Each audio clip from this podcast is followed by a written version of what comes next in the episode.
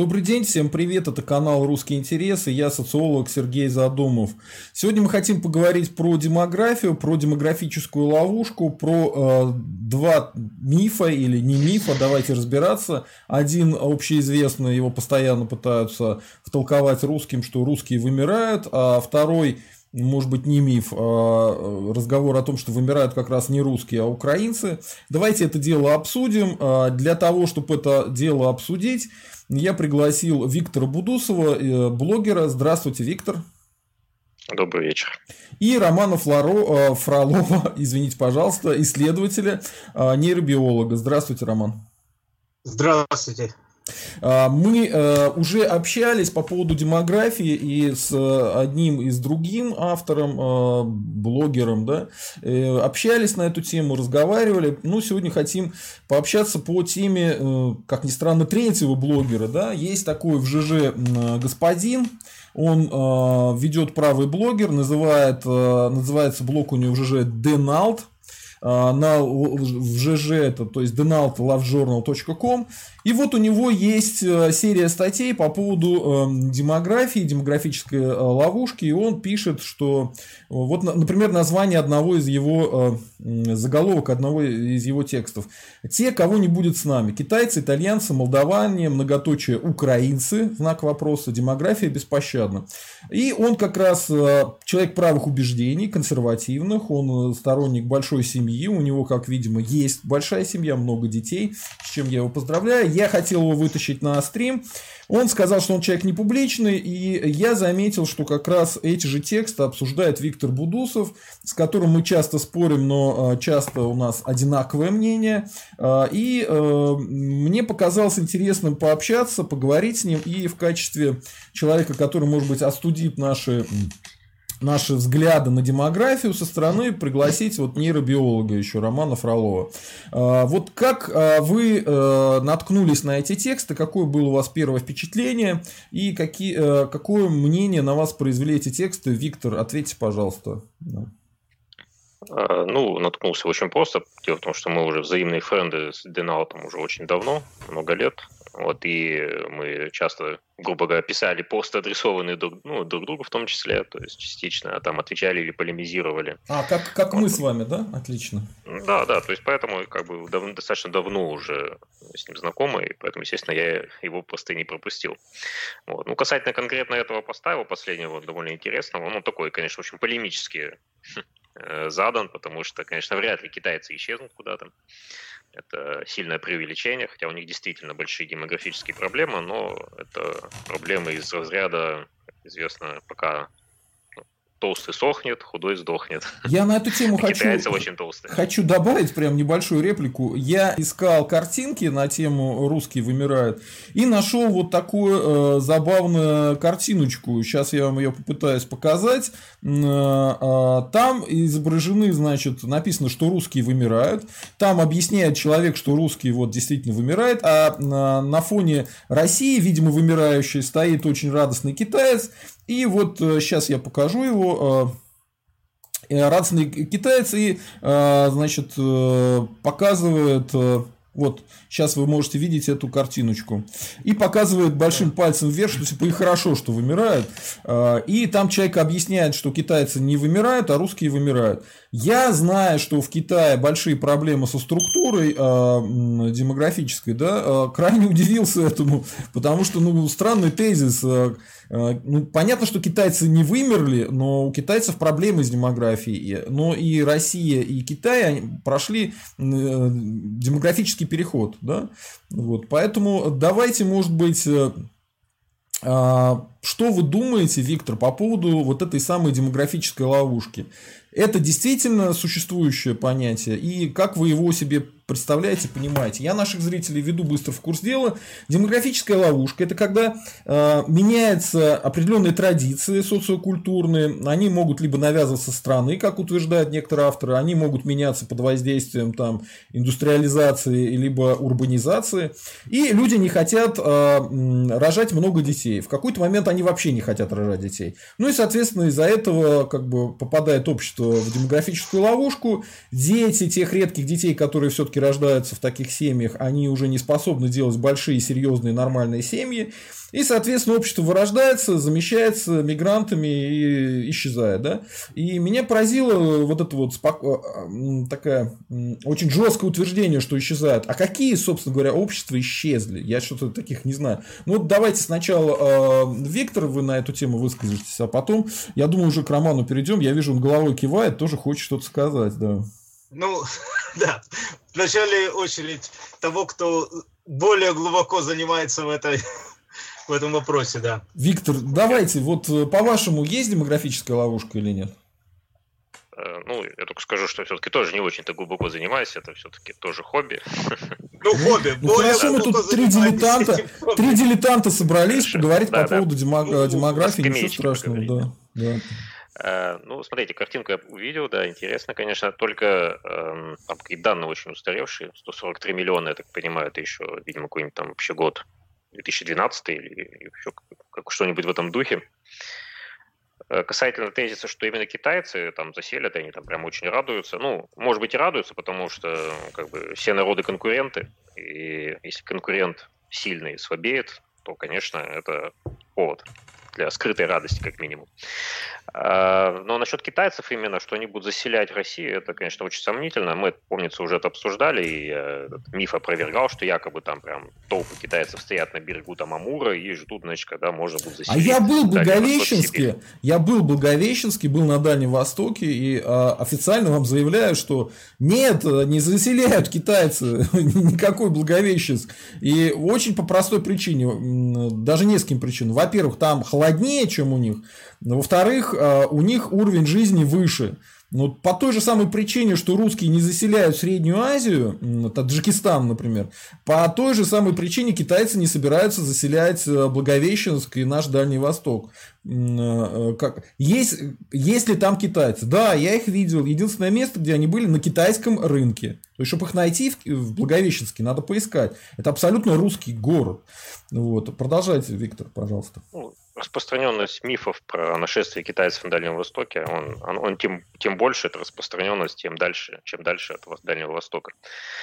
Вот. На самом Дальнем Востоке, конечно, все прекрасно знают, что... Самые большие свидетели заселения китайцами Дальнего Востока, знаете кто? Украинцы. Да, по берегам Днепра, да. Украинцы, да.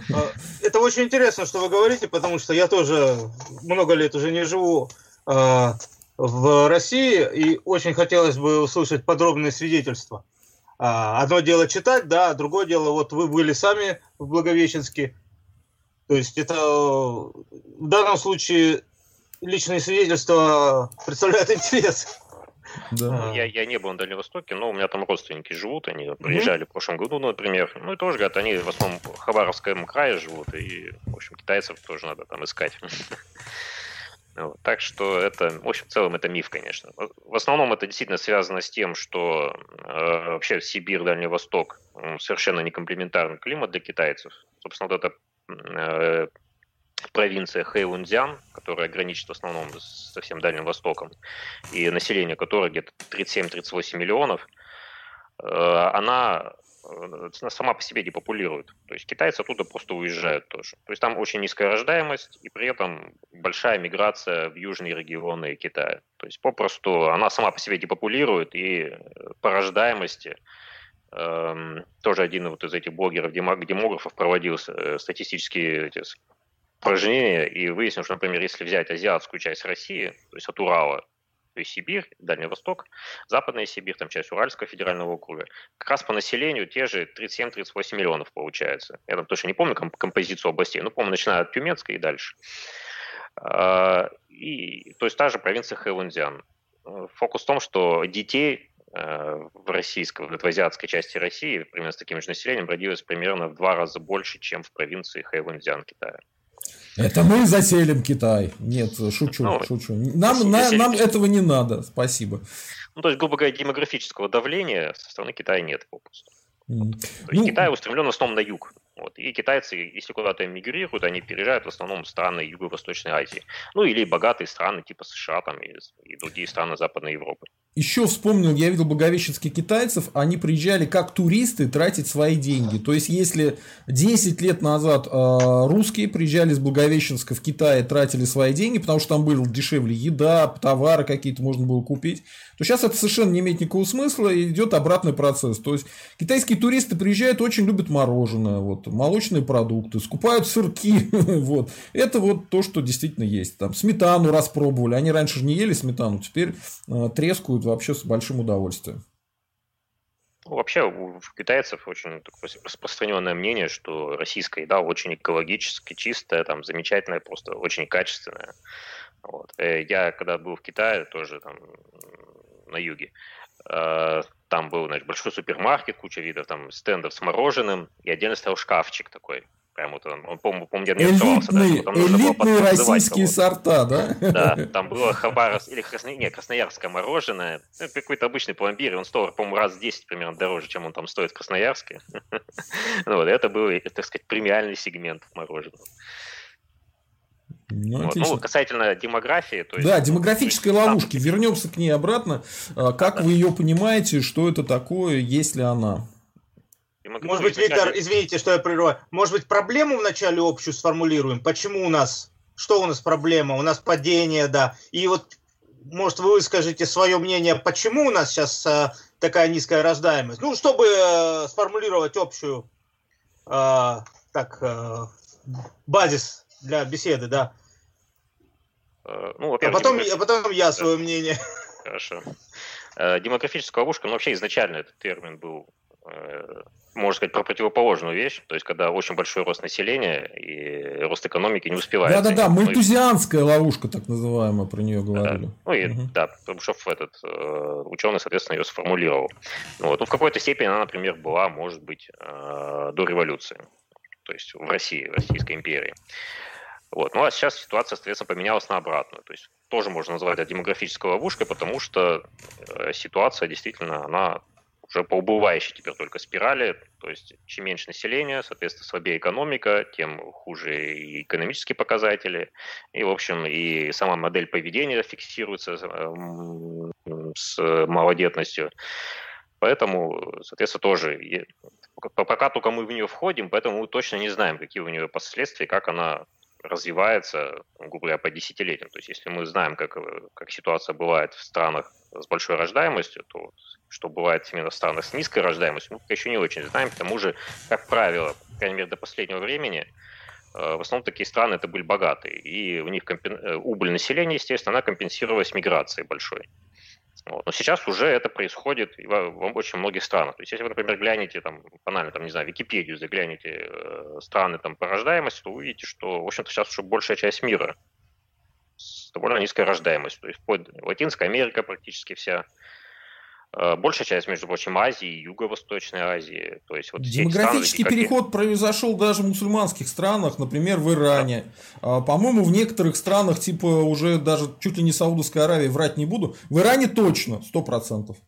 Да, там уже низкая общая фертильность, да. То есть, фактически, если, например, брать Азию, то там только рекорды показывают Афганистан, ну и достаточно высокая такие страны, как Пакистан, пониже, но тоже неплохая Узбекистан, Таджикистан. Ну, то есть грубо говоря, Центральная Азия, она еще как-то там себя показывает относительно. Тоже в основном, конечно, именно из-за того, что они отстают по времени. То есть и у них этот демографический переход там по каким-то причинам не случился. Ну, вот. Вот причины и почему он происходит, нужно мнениями обменяться. Давайте. Так, на самом деле он происходит везде. Ну, в Афганистане, может быть, я не знаю, что там творится, но я думаю, что в Афганистане там живет, как у них там летоисчисление мусульманское, то есть у них там 15 век сейчас. Ну, вот, наверное, по уровню общественного развития они примерно так и есть. Вот. Но если именно почему это происходит, то, конечно, это в первую очередь переезд города, то есть переход от сельской жизни к городской. Да. Потому что, в принципе, всегда так было, что в городах люди размножаются гораздо хуже. В основном из-за того, что более скучно живут. Дети не нужны как работники. Дети выполняют функции работника, то есть они сразу не начинают зарабатывать прибавочный продукт, и поэтому, наоборот, они являются как бы в тягость. Куда их там девать? Вот. Так, дорогое удовольствие, в общем. Да. То есть, если в селе это помощники, вот они помогают семье, то здесь все-таки это именно больше обуза. Ну и можно там где-то 5-6 пунктом идет распад патриархальной семьи конкретно в городах. То есть в городах патриархальная семья распадается, и это очень заметно на примере Советского Союза. То есть в Советском Союзе патриархальная семья распалась где-то к 70-м, 60-м годам уже окончательно. То есть там мы видим современный партнерский брак, когда у мужчины и женщины примерно равные права, мужчина не является кормильцем, и мужчина и женщина являются кормильцами, поэтому нету какой-то жестких ролей управляющих. Да? Вот это тоже очень важно с социологической точки зрения, то, что я вижу, и то, что тоже имеет смысл обсудить, потому что считается, что это навязано Западом в последнее время модель поведения. Ну, в принципе, марксизм – это западная теория, поэтому марксизм внедрили в СССР, и в СССР он победил. В этом смысле да, но, по-моему, в позднем СССР никто не навязывал там истории типа БЛМа, гомосексуализма, была статья против гомосексуализма. Однако же брак именно превращался в другой, институт брака распадался потихонечку. Ну, еще добавлю, что свою роль играет то, что именно не только распад патриархальной семьи, а вообще, так сказать, скажем так, общая настроенность общества на детей и, скажем так, если можно так выразиться, модность этого явления. Да? То есть, то, грубо говоря, если где-то модно жить просто там в свое удовольствие, например, как, допустим, в Германии там, или в некоторых других странах Западной Европы, там не то чтобы в свое удовольствие, ну, скажем так, там люди много чем там занимаются, у них там, грубо говоря, очень много вариантов развития, они там путешествуют, ездят из города в город, благодаря тому, что Евросоюз открытый, то, соответственно, переезжают страны в страну. В общем, достаточно такая жизнь, которая, не располагает к семейной жизни. Вот. И, соответственно, они собираются, наконец, там, заводить семью, заводить детей, уже часто, существенно, за 30. Вот. И ближе это к 40, тоже накладывает свой отпечаток. То есть там считается молодость, по-моему, сейчас официально в Евросоюзе до 40 лет, если не ошибаюсь. Вот. Считается. Вот. Но, к сожалению, биология как-то пока не успевает за этими инновациями. Еще хочу сказать, что в СССР семья с 3 детьми, это вот просто мое личное свидетельство, она считалась многодетной. Многодетно, но там, давайте не будем сейчас там особо углубляться. Да, конечно, просто говорим. Вот. Да. Потому что там Очень сильно отличающееся общество было от нынешнего, поэтому там это совсем другие причины работали во многом. Вот. И еще один момент, тоже важный. Как ни странно, это вот такой настрой, тоже средний по обществу, примерно, грубо говоря, как люди видят свое будущее, насколько они спокойным его видят. Это тоже играет свою роль. Если, например, вот можно посмотреть, как рождаемость росла, и она резко упала в последние годы в России, то это видно прям вот. Вторая половина 90-х там 1,2. Да, 90-е, потом я думаю, нулевые, после, стало спокойнее. Нулевые рост стало повышаться, а где-то после 2011 года потихонечку стало накрываться все это дело. Нет, в 2011 еще ничего было. Очень было резкое падение началось в 2015 году, во второй половине. Я прям там по месяцам смотрел, когда прямо вот буквально через 9 месяцев после начала кризиса, вот, все, и прям очень резко упала рождаемость там, по всем регионам буквально, и это было очень заметно. То есть, это психологию тоже не стоит отметать. Вот, и учитывая, какая вот сейчас ситуация там везде вокруг России и вообще в мире. Сейчас вообще, по-моему, с этим очень печально. Люди не представляют, что будет завтра. Очень большая закредитованность у дорогих россиян. Дорогие россияне не могут эти кредиты выплачивать. Соответственно, количество мест, где можно получить работу, уменьшается. Поэтому у людей меньше желания заводить детей.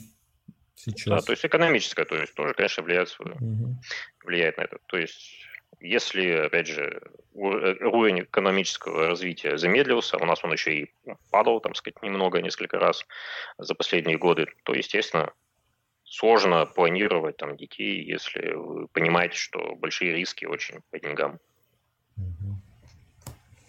Я, наверное, все тогда. Какую точку зрения господин Блогер, которого мы сейчас обсуждаем, имеет по поводу демографической ловушки. У него очень жесткая позиция. Он, по-моему, исследовал сначала по российским регионам, смотрел, потом начал смотреть соседей наших. Правильно, да? Да. Да. Вот там, скажем так, там не один блогер. На самом деле, там есть такой небольшой кружок блогеров в ЖЖ. Вот. Они, так сказать, разрабатывают тему, и, в принципе, там они там во многом тоже спорят между друг с другом, но это не суть. И, скажем так, есть некие определенные такой консенсусные результаты, что в целом, если брать именно по ловушке, то действительно это будет иметь большие плохие последствия. Вот эта ситуация с постепенным снижением рождаемости. Или даже если она перестала снижаться, но все равно осталась на каком-то достаточно низком уровне. Ну, вот сейчас в России, по-моему, даже не 1,5 СКР, а, по-моему, даже уже меньше стало, 1,46 или 1,47 сотых. Вот. И, то есть даже если она зафиксируется на это будет все равно недостаточно, это будет постепенная убыль. Вот. И, ну, я думаю, последствия этого мы, наверное, в отдельном вопросе рассмотрим. Да, давайте растянем приятные вещи на более продолжительную дискуссию. Роман, давайте теперь вашу очередь. Хорошо. Может быть, вы выскажете ваше мнение по этому поводу. Да, у вас тоже консервативные такие взгляды. И, насколько я понимаю, у вас большая семья. Да? Ну, это анекдотический пример, поэтому особо в качестве каких-либо доказательств пользоваться не может, но мы, может быть, к этому вернемся.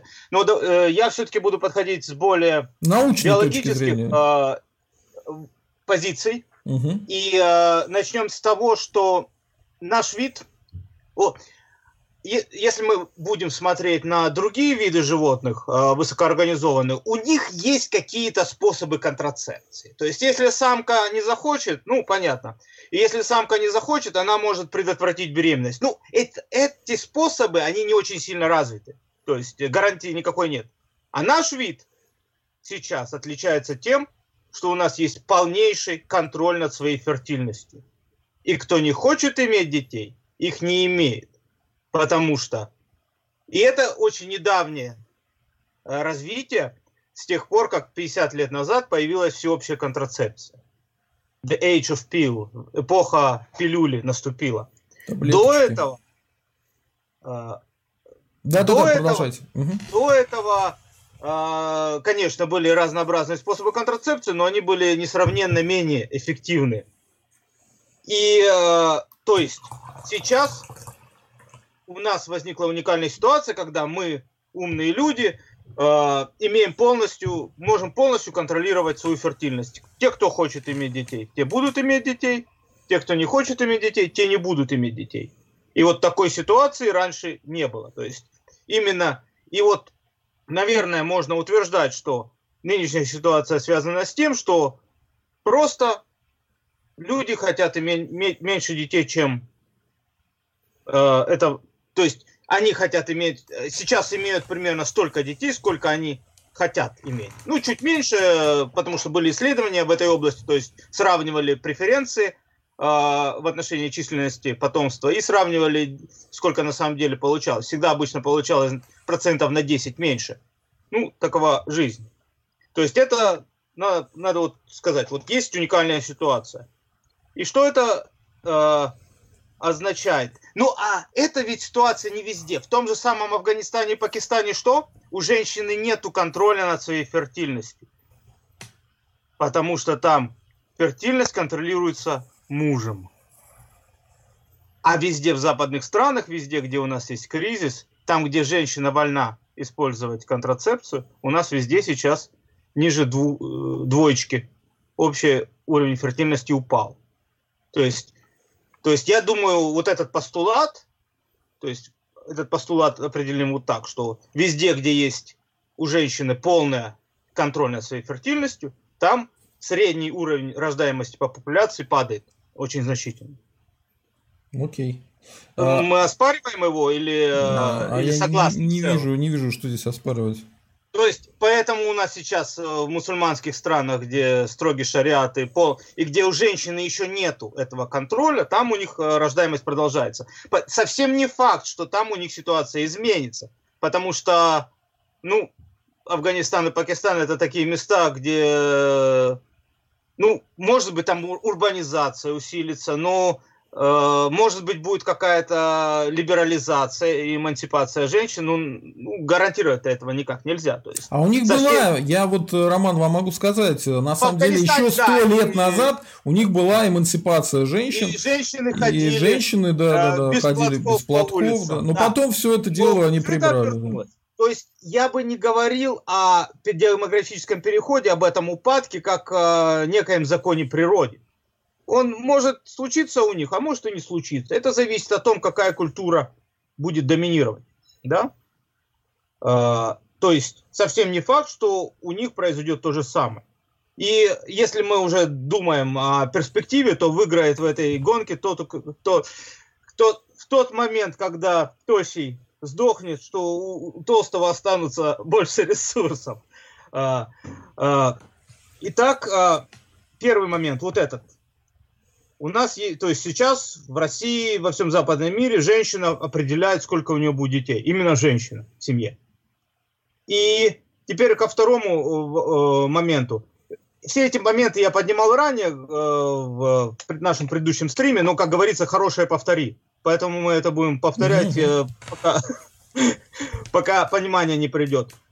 Все преференции наши личностные, они, способы реакции на мир, наши свойства психологические, они в значительной степени наследуются генетически. У интеллекта это 0,8, 80%. У основных независимых свойств личности, которые входят в эти Big Five, большие 5 качеств, это... Я не психолог, могу сейчас даже не вспомнить все их. Это экстраверсия, открытость, невротицизм, нервность. Затем это совестливость и... Что еще? Еще один. Как обычно, всегда один забываю, да? В общем, ну они, эти факторы, они как бы ортогональные, они друг от друга не зависят, то есть... Они относительно независимые. Вот на основании этих факторов есть вторичный фактор, их множество. Так вот, все эти факторы тоже наследуемы генетически, из порядка 50%. А 50% наследуемости – это очень много. То есть, если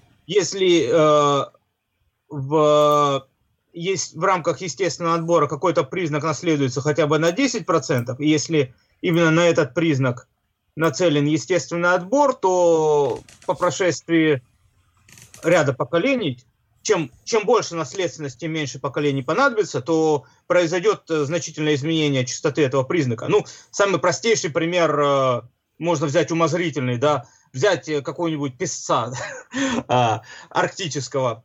В популяции у песца, у разных индивидуумов будет разная плотность шерсти, разный состав шерсти. В шерсти это много разных волосков.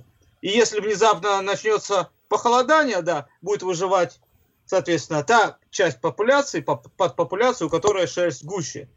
Также дело соответствует, относится со всеми другими признаками.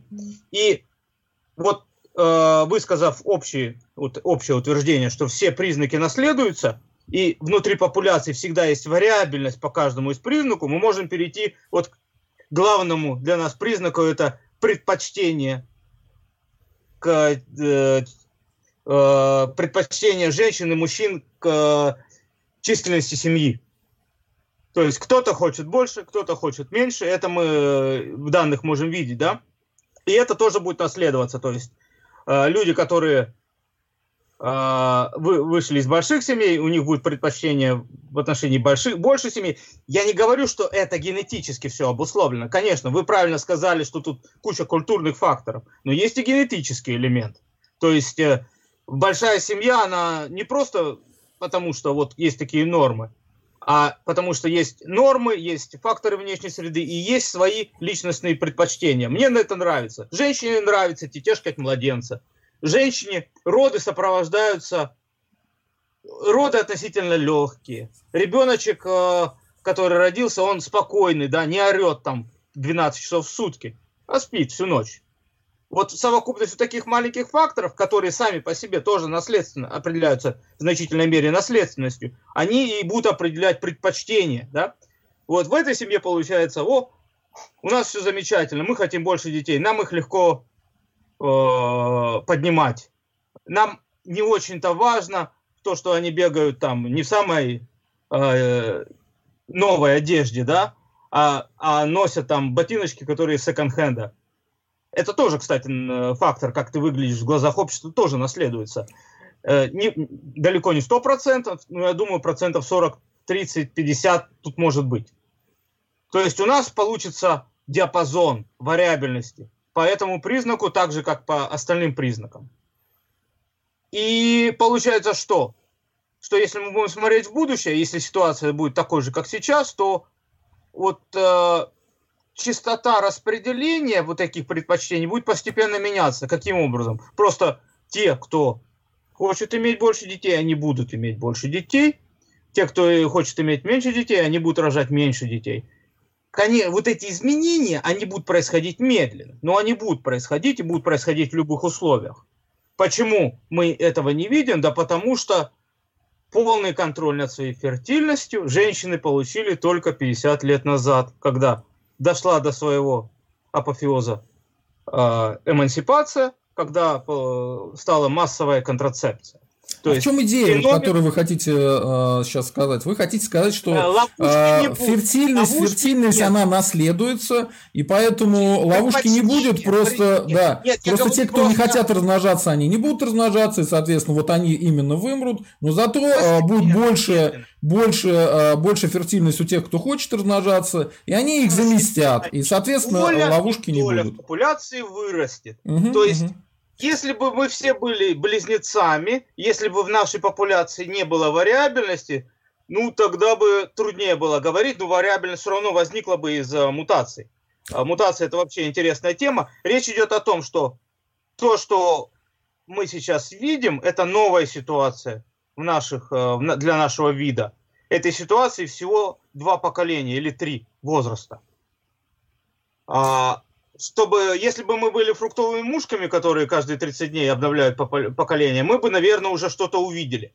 Но мы не мушки, и чтобы что-то изменилось, нужно больше поколений. И так вот, мое утверждение, скажем так, утверждение про ловушку, которая, как я понял, заключается в том, что раз пошел, уровень фертильности снизился меньше, чуть ли не там до единицы, то так и будет продолжаться поколение за поколением, пока все не вымрут. Это, конечно, ерунда.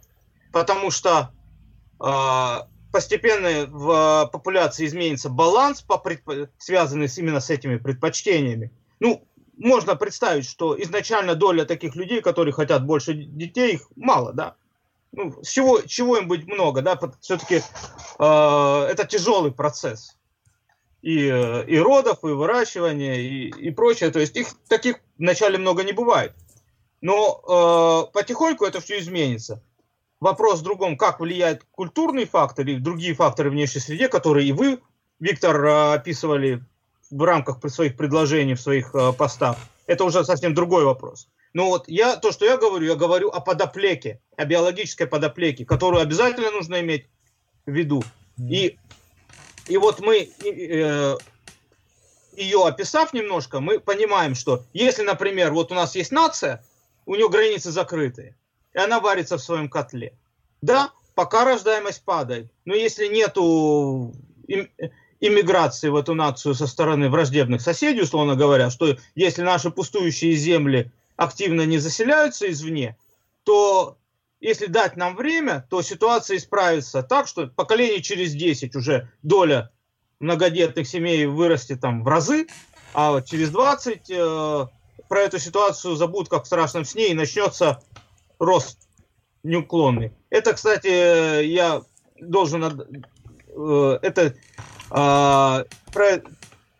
думал в этом направлении сам много, но именно посты Анатолия Карлина в этом смысле, они... переключили у меня, окончательно сформировали вот это понимание у меня. То есть я должен отдать должное Анатолию Карлину. То есть... Я не очень уверен, что будет такая доля прям сильно расти и будет дальше рост по экспоненте, потому что но мы видим пока обратную историю, то есть есть несколько сотен лет, когда мы видим после индустриализации, после урбанизации, что все-таки падает фертильность и рождаемость не становится такая высокая. То есть почему там будет обязательно рост, а рост, а не гомеостаз какой-нибудь, или не застынет все на определенном уровне и все. Индустриализация действительно 200 лет. У нас урбанизация сама по себе, конечно, снижает. Уровень рождаемости – это совершенно очевидно. Но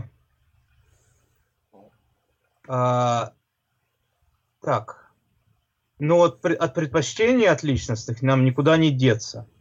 То есть в следующем поколении вот эта логика, которая, мы можем это обсудить, попытаться опровергнуть или нет. Но в следующем поколении, соответственно, будет неизбежно большее число. То есть та малая доля больших семей, она даст непропорционально большой вклад в будущее поколение. Да? И у детей из этих семей будет склонность, не стопроцентная, конечно, но значительная склонность тоже иметь большие семьи. И то, о чем я говорю о том, что эта склонность, она не стопроцентно культурная, что она в значительной мере, как и все остальные признаки и склонности человека, определяются генетически. А это что означает? Как не дави культуркой, как не меняй культуркой, всегда будет определенный перекос. Это нужно понять. То есть мы можем пропагандировать против рождаемости как угодно, давить еще дальше рождаемость, средняя рождаемость еще упадет там до 0,5, да? Но даже когда будет такая ничтожная рождаемость, всегда будет какой-то перекос. Люди, которые желают больше детей, они так или иначе немножечко больше детей будут рождать, чем обычные люди или люди, которые, наоборот, не желают детей. То есть какое бы ни было культурное давление, генетика даст себя знать. Вариабельность генетическая сыграет свою роль. Я ни в коем случае не говорю, что это вот решение проблемы рядом. Я просто формулирую это, как я это вижу. Я вас понял, я услышал. Вы говорите буквально следующее, что поскольку демографический переход произошел, но в момент, когда еще не было возможности управлять своей фертильностью у женщин, а сейчас это уже есть, но мы это не видим долго, всего 2 поколения, то мы должны не забывать о том, что вот эта самая фертильность – это наследуемая штука, и в тех семьях, где будет много детей, они будут дальше давать потомство и размножаться. В свою очередь, у них в среднем будет в следующем поколении чуть больше детей, чем в среднем, и значительно больше, чем у тех, у кого малодетные предпочтения. Я просто вам хочу сказать, что это пока гипотеза, потому что демографический переход, который вот мы сейчас наблюдаем, он идет уже сколько лет? 60, наверное, да, а в развитых странах еще дольше, и пока он идет только в одну сторону, то есть в Лондоне я бы не сказал, что там коренные англичане, которые решили размножаться очень хорошо, они прямо заселили весь Лондон, и у них все хорошо сейчас. Этого нету. Не будет пока, просто процесс медленный. Я просто говорю о том, что вот логика это однозначная, то есть это чисто эволюционно-биологическая логика, социобиологическая, и от нее никуда не деться. Реальность отягощается теми ситуациями, которые складываются в каждой нации, да? Давайте наших зрителей немножко расшевелим, потому что они немножко от лексики немножко засыпать начали. Хорошо, закончить свою мысль и продолжаем. Поэтому формально ловушка – это нонсенс, потому что, нету такого закона, который приведет к тому. Но другое дело, что в реальности все может, конечно, сложиться и по такому сценарию. Как сложится, не знаем. Вот давайте, Виктор, ударим немножко по более популярным темам. Смотрите, уже в том числе пишут у нас в комментариях, что, например, Илья Назаров пишет, пока Украина будет вымирать, РФ 3 раза вымрет, особенно если Путин еще несколько раз влезет в какую-то страну. Вот давайте вы ответите, по вашему мнению, вымирает кто сейчас сильнее, Российская Федерация или Украина? И почему? Ну, здесь все очевидно. Население Российской Федерации в начале своего пути в 1991 году, если не ошибаюсь, 147 миллионов, а сейчас 146.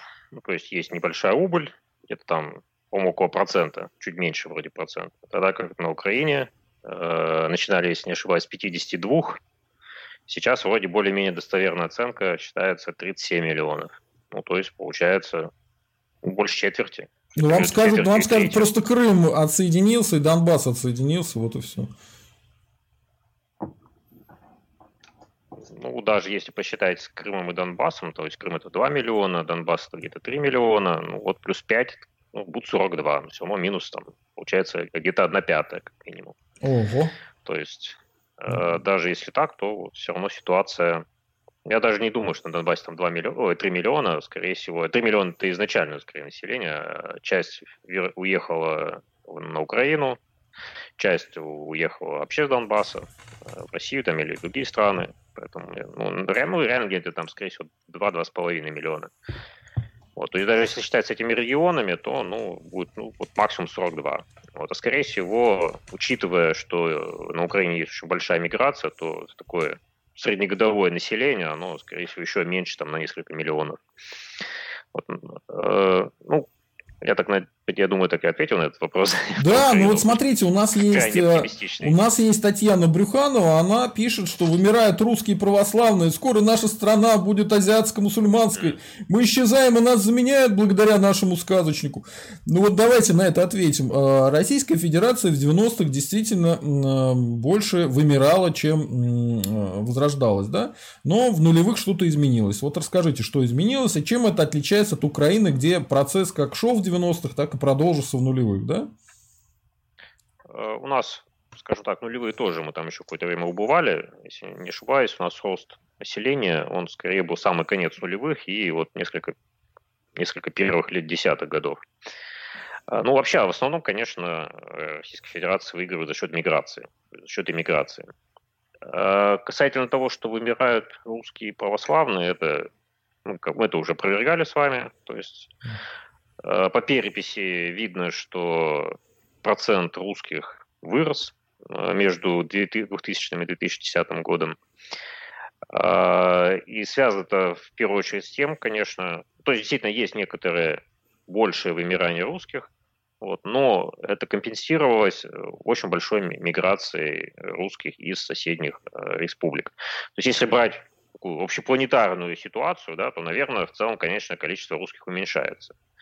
Вот, и довольно-таки так быстро, может быть, относительно, особенно в те годы. Вот. Но конкретно в России оно скорее в относительной доле, и даже, может быть, уже и в абсолютной, оно выросло по сравнению с предыдущими годами. В первую очередь, конечно, из-за миграции. Вот. И плюс еще есть ассимиляция, конечно. То есть многие народы, они довольно быстро ассимилируются. То есть у нас просто любят акцентировать внимание на кавказцах, на выходцев из Средней Азии, что вот, мол, они там совсем чужие для нас, их много. Вот. В основном это связано с тем, что в нескольких крупных городах у нас много мигрантов трудовых, гастарбайтеров. Вот. Но они временное население, то есть они приезжают и уезжают. Я не знаю, как там по Москве видно это или нет, но в Перми, например, нашей, очень хорошо это видно тем, что вот все эта коронавирусная ситуация, она действительно очень резко уменьшила количество гастарбайтеров. Это было видно. Вот. И сейчас вот там что-то уже начало восстанавливаться частично, но у нас вплоть до того, что у нас даже дворники исчезли из Средней Азии. Пришлось местным работать. Это вечная тема, что если уедут, то, значит, подметать улицы некому. Так, нашлось все-таки.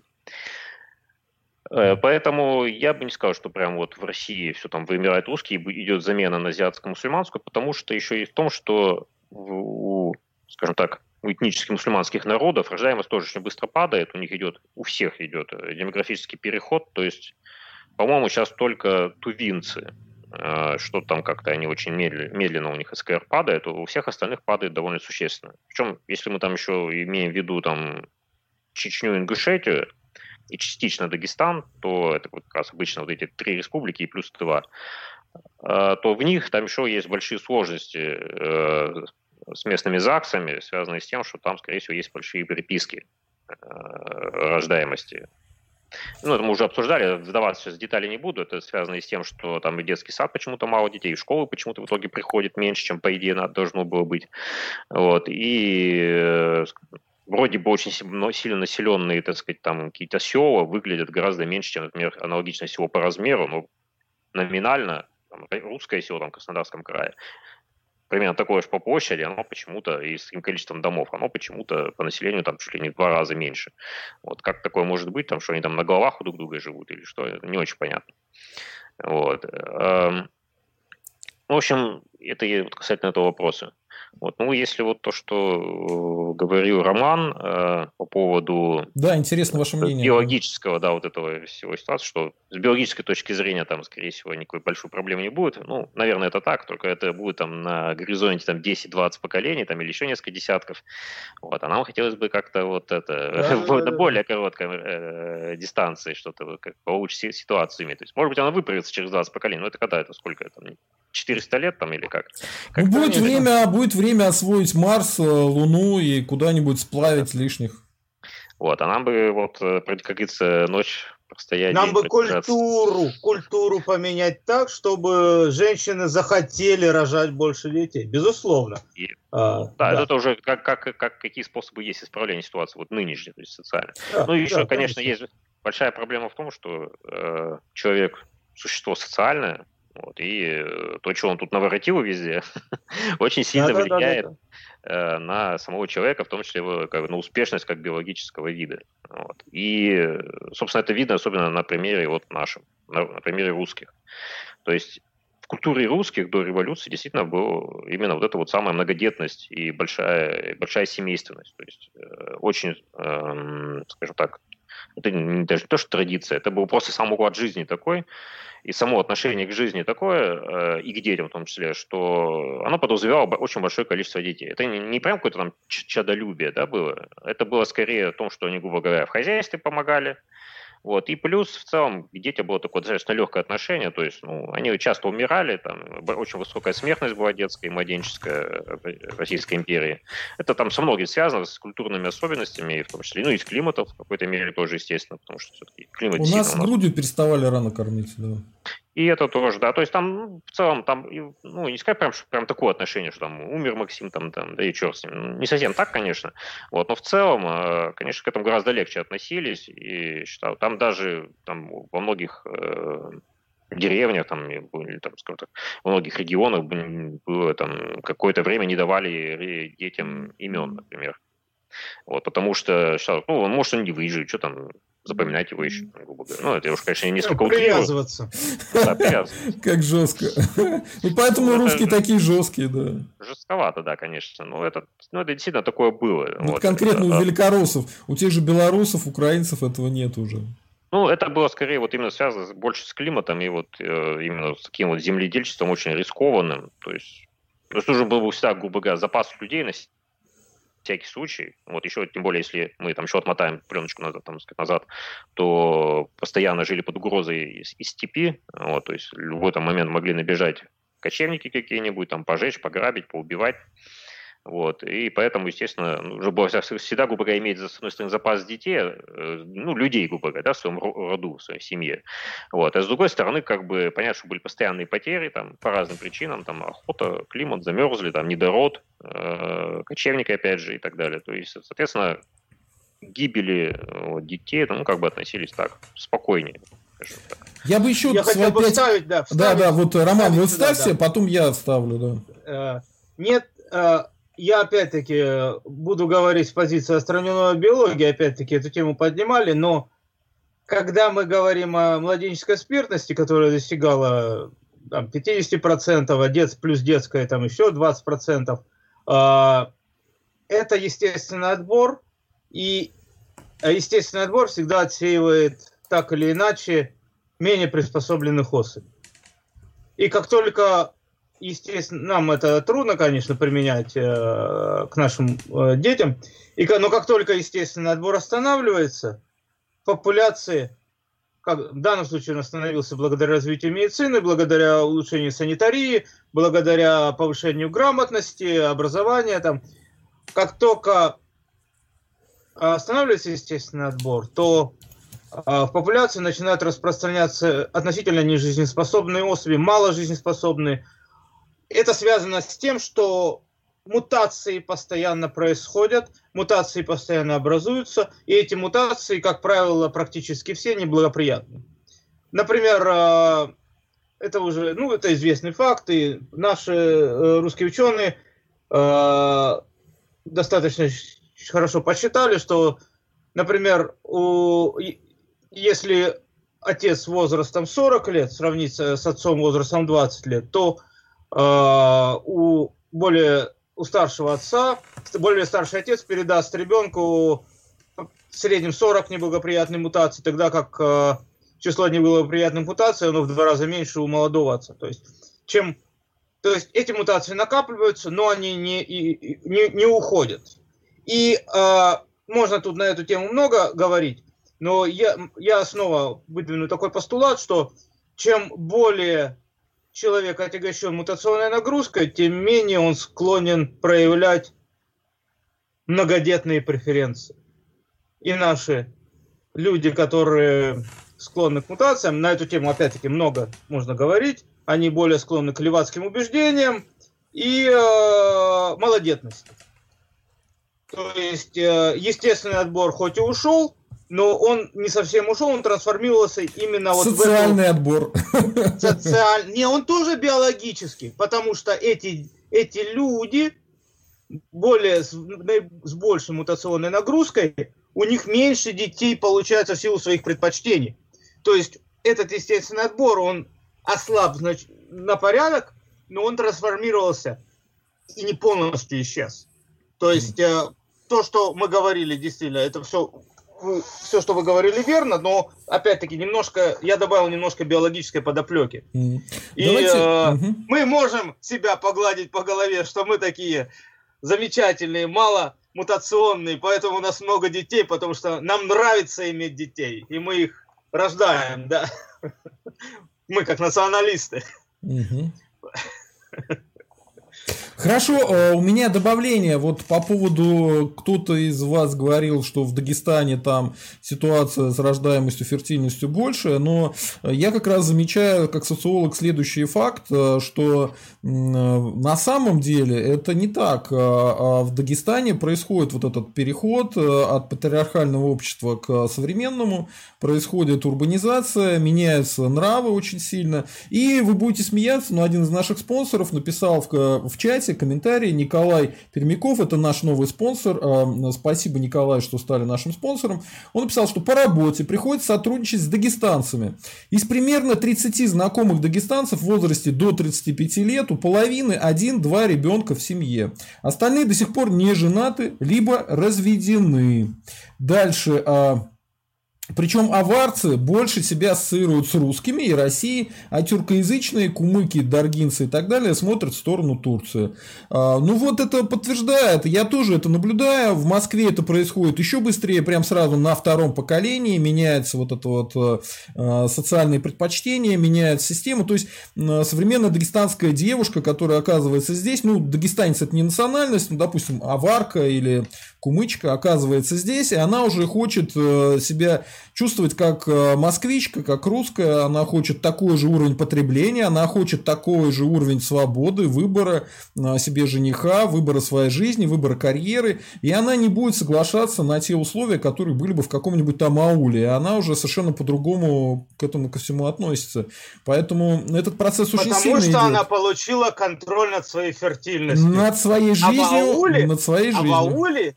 Да? Другие женщины, которые остались там, над ними их контролируют их мужчины. Это... И во многом семья, клан, да. Причем миграция этих людей в Москву, она... это случайность, условно говоря. То есть такая сложилась такова ситуация, что они могут приезжать. А если бы они оставались там, у них была бы высокая фертильность. То есть человек говорит, что прямо в Дагестане тоже ситуация меняется. Тоже изменяется. Да, конечно, возможно. Я с этим не спорю. Просто это неизбежно. Культура просачивается. То есть ослабляется вот этот гнетущий, вот этот гнет традиций, ослабляется контроль мужчин. И мы придем к ситуации, к тому, что у них тоже будет рождаемость определяться предпочтениями личностными. Угу. Вот хочу ответить буквально быстро Лене Лена, которая пишет про золотой миллиард, про то, что останется только кучка миллиардеров и некоторое количество квалифицированного персонала, а там земля пропадет. Ну, короче, вот что хочу сказать. Уважаемая Лена, дело в том, что термином «золотой миллиард» западные ученые не пользуются. Этим термином пользуются только западные конспирологи. Буквально человек, бывший офицер британской разведки, по крайней мере, так он сам о себе говорит, пишет книжки на эту тему, и все. А больше на Западе никакие ученые термин «золотой миллиард» не используют. Вот, уважаемый Роман, вы живете на Западе. На Западе в ученых книжках есть ли исследования по золотому миллиарду? Насколько все это серьезный разговор о золотом миллиарде, которыми нас здесь пугают сейчас как окнами Авертона, и вот золотой миллиард в каждом втором посте. Давайте не путать окно Авертона, которую я утверждаю, что я ее ввел в русский оборот в своей статье в журнале «Вопросы национализма» от 2011 года. До этого в Рунете не было упоминаний окна Авертона. И не будем путать вот с этим. Нет, золотой миллиард — это всего лишь такое коллоквиальное утверждение. Ну, не нужно на этом серьезно концентрироваться. Ну, есть жители западных стран, потребляют, да. Ну, люди как люди, разные. Ну, сейчас по уровню потребления в эти же западные страны входит та же самая Япония, например, которая, да, ну, никак не западная, хотя, с другой стороны, западная. Кстати, на эту тему есть еще один комментарий. Да. Да, вопросы, комментарии, смотрите, связаны как раз с этим. Дао 777 пишет, в Японии 120 миллионов, и общество вроде европейское, как там с демографией? По поводу европейского общества это не так, как социолог могу сказать, что нет, оно во многом российское общество, оно не приемлет чужаков, но там тоже ситуация стала меняться, и на уровне официальной риторики они пытаются внедрять все эти вещи, которые есть и на Западе, то есть пытаются каких-то мигрантов завозить, но крайне неохотно это делают, говорят, что они будут гражданство японское давать более легко, но тоже это неохотно делают. И по факту, как раньше у них в школах относились к смешанным метисам, да, и, там японцы, японка, не японец, или японец и не японка, к таким детям относятся крайне плохо, они попадают в такую, ну, не то что касту неприкасаемых, но к ним относятся так, ну, я говорю, российское во многом общество, поэтому, конкретно в Японии проблемы с какой-то большой рождаемостью нету, по-моему, что там с фертильностью, вы не можете? Очень низкая у них, 1,2, наверное, если очень низкая фертильность, да. Короче, и у них и с экономикой то же самое. Да, давайте, и мы тогда пока с Виктором пообщаемся на тему, какие страны вышли из этой самой ловушки. Насколько я помню, в тексте, который вот мы обсуждаем, там обсуждалась, по-моему, Венгрия, Россия и Украина, да?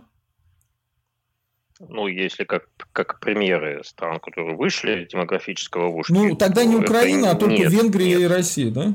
Там просто рассматривались премьеры, так сказать, развития ситуации. Да, давайте. Странах. Более-менее выйти из ловушки удалось Израилю. То есть Венгрия тоже, там есть положительный опыт, когда удалось немножечко поднять там средний коэффициент рождаемости. Сейчас он, кстати, может быть даже больше, чем в России.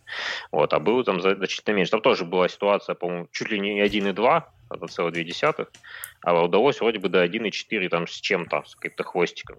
Вот, и у нас сейчас либо примерно сравнялось у нас в России и в Венгрии, вот, либо мы, может быть, даже уже хуже их в этом плане. Вот. Я хотел возразить, все-таки немного там возразить Роману, но давайте, нашел, да. Ладно. Тогда я лучше подожду, когда он вернется. Давайте. Вот, если касательно именно того, что кому прям вот действительно реально удалось выбраться, ну, скорее так, есть те, которые удалось более-менее стабилизировать ситуацию. Это, например, Франция. Вот во Франции там достаточно такой неплохой СКР. Он где-то там 1,7, 1,8. Ну, правда, там тоже в немалой степени он из-за того, что там есть некий процент выходцев из бывших французских колоний, то есть негры, арабы, в основном там негры отдуваются. Вот, у них там среднее, если не ошибаюсь, более 2,2, там, то есть у них как бы все более-менее хорошо. Вот. У самих французов коренных у них где-то 1,6, ну тоже все равно неплохо, например, лучше, чем сейчас в России, допустим. Вот. При том, что это вот прям такая западная страна, да, то есть там давно уже такая живущая, урбанизированная очень. Но они вторая страна в мире, которая урбанизировалась, Франция, после Британии, да. Да, но тем не менее во Франции даже вот коренные французы, они относительно неплохой у них коэффициент СКР, вот, то есть где-то 1,6 именно у коренных, то есть и плюс опять же эти там негры-арабы, и у них в целом уже довольно неплохо, 1,7, там 1,8. Вот. Это есть те, кто более-менее стабилизирует. Хотя, конечно, это она стабилизируется, пока идет рост продолжительности жизни, то есть поэтому население более-менее стабилизируется, ну и плюс еще сама миграция, конечно.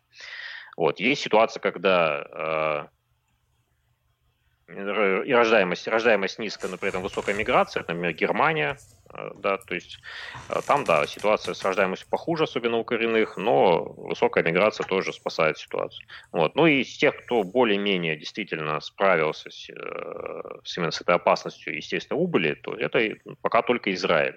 Таких более-менее разных. А почему? Стран. Можете объяснить нашему зрителю так попроще? Я их называю датишными, по-моему, раньше их тоже называли датишными, сейчас, по-моему, их называют как-то по-другому. Вы как их называете? Религиозных евреев? Да, эти ортодоксы. Нет. Как это? Хидерим, по-моему. Харидимы, да. Харидим. Да, то есть это такие, их там называют ультраортодоксальными прямо. Вот, конечно, по нынешним меркам там сейчас, наверное, уже любой правый, там уже чуть ли не ультраправый. Вот. То есть они в этих семьях, как правило, поощряется многодетность, то есть я точно не помню, насколько я помню, у них все-таки не запрещена контрацепция, вот, но она, скажем так, не одобряется. Вот. И поэтому для них, именно там, если это семья Харидим, то, как правило, там 5, 6, 7, 8 детей, это вот скорее норма. Вот, в среднем, я сейчас не скажу, но что-то в районе 6 у них, по-моему, в среднем. Вот именно по группе Харидим у них где-то в среднем там, за 6 СКР. То есть, грубо говоря, у них там в этом плане все просто замечательно. Вот, и при этом эти харидим, как ни странно, они, видимо, создают какую-то моду на многодетность и у обычных евреев светских. Вот, и поэтому там даже у светских обычных евреев, не относящихся к харидим, у них рождаемость выше 2 СКР. Несмотря на огромную плотность населения. Да, несмотря на скученность. Но ребята каждую субботу вспоминают, что им надо размножаться. И это прям заповедано. Кстати, вот это может быть проявлением того, о чем я говорил. У них нет запрета на выход из религии, на это просто косо смотрят, но за это не сожгут и не распнут. То есть вполне возможно, что мы видим то, что результаты отбора на протяжении десятков предыдущих поколений. Вполне возможно, что вот это проявляется. И во Франции, кстати, то же самое. Повышение уровня рождаемости связано среди французов коренных связано с тем, что у них индустриальная революция. Вот эти процессы все начали раньше, и вполне возможно, что уже доля людей с предпочтениями большими по отношению к размеру семьи у них уже значительно. И это уже проявляется в общей фертильности популяции. То есть там тоже проблемы есть в этих харидим. Во-первых, они живут в нищете.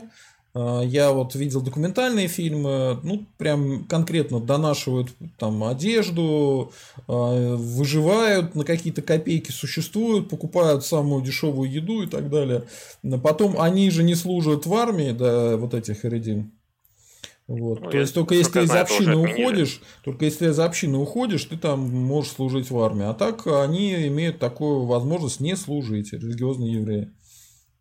То есть, это такая странная история, то есть, если их будет, допустим, половина страны, то что там будет происходить, совершенно непонятно. Сергей, там уже, насколько я знаю, они уже частично служат в армии. Раньше это там еще боялись, что их там, грубо говоря, датировали, там что-то типа пособий было у них, и, соответственно, люди там боялись, что вот они там расплодятся и там сожрут всю экономику, что называется. Вот. Но, сколько я знаю, с каких-то там пор, еще помню, чуть ли не с начала 10-х им там сильно урезали пособия, Вот. Но, тем не менее, там много работали. Израиль в этом плане, конечно, очень молодцы. Они очень много работали над этим. И сейчас там каждым годом вот эта разница в доходах средних между харидим и обычными светскими гражданами, она постоянно снижается. То есть, грубо говоря, харидим постепенно подтягиваются по уровню к среднестатистическим гражданам. И там разница, по-моему, уже такая, то есть что-то раза в полтора, что ли. Ну, то есть не какая там прям разительная, не пропасть между светскими и харидим. Вот. Я просто что хотел эти примеры-то, они вот... У Романа очень оптимистичный взгляд, так сказать, с биологической точки зрения. Нет, это просто пример национального государства, еврейского народа. Да. Вот как это действует? Так же самое в Венгрии, просто оно чуть-чуть растет, да. Вот. Просто это не биологический эффект, скорее, это именно такой социальная инженерия. Это культурный эффект, безусловно. Вот почему нам нужно русское национальное государство, и поэтому поддерживайте наш канал, поддерживайте русских националистов, поддерживайте создание русского национального государства. Чтобы русские не вымирали. Я еще по поводу того, что я говорил про Российскую империю, русских до революции, соответственно, я просто что хотел сказать, что вот эти все социальные потрясения, которые случились в 20 веке, они вот это уничтожили, эту модель русской семьи. Вот. И, соответственно, резко снизилась фертильность русского народа. Вот. А вот на примере Израиля мы, например, видим, да, что они умудрились очень, так сказать, достаточно быстро нарастить. Хотя, конечно, евреи всегда были достаточно семейственным народом, то есть у них всегда семейные ценности были, высоко ценились. Вот. Но действительно вот таких показателей высоких они вот достигли, вот когда начали конкретно этим заниматься. То есть они это фактически где-то, если не ошибаюсь, там изначально это где-то начиналось чуть ли не с 70-х, но так более-менее как пошло в тираж, технология вот эта социальная, она где-то, если не ошибаюсь, это конец 90-х больше. И чтобы вам было понятно, господа и дамы, что нас смотрят, в Израиле арабы размножаются медленнее, чем евреи. Да. Вот такой вам факт. До 10-х годов можно было говорить о том, что арабы постепенно заполонят и демографически подомнут евреев, но вот это на наших глазах случился вот этот крест еврейский. При этом нужно заметить, что Нью-Йорк, который, еврейский город в очень значительной мере, там больше миллиона евреев, там у них фертильность как раз-таки порядка 1. Это пример сравнения влияния, как это можно сделать, в принципе. Евреи, конечно, еще такой народ не очень в этом плане удачный, потому что они очень сильно разнятся по генетике. Это неоднородный генетический народ. В основном это ашкеназы, конечно, европейского происхождения. Там у них есть ашкеназы, сефарды и вообще черные евреи. Маленькие группы другие есть. Много, да, очень. Но мы можем говорить об этнических группах, да. Я просто к тому, что все это показывает, что биология, конечно, хорошо, и, может быть, там на нужно иметь это на бэкграунде, на фоне, нужно этот фон понимать, да. А усилия, грубо говоря, государства, общества, то есть они все это очень сильно перекрывают, и они на коротком дистанции, они, конечно, очень гораздо больше эффект имеют, и поэтому нужна демографическая политика. И просто сидеть ждать, когда там оно само биологически выровняется, это, у нас 10 лет. Никто из нас 10 поколений не переживет, поэтому это, как-то глупо. Просто, я это объяснил именно, чтобы... подоплеку понимать. Тут мы вас понимаем и ни в чем не обвиняем. Да.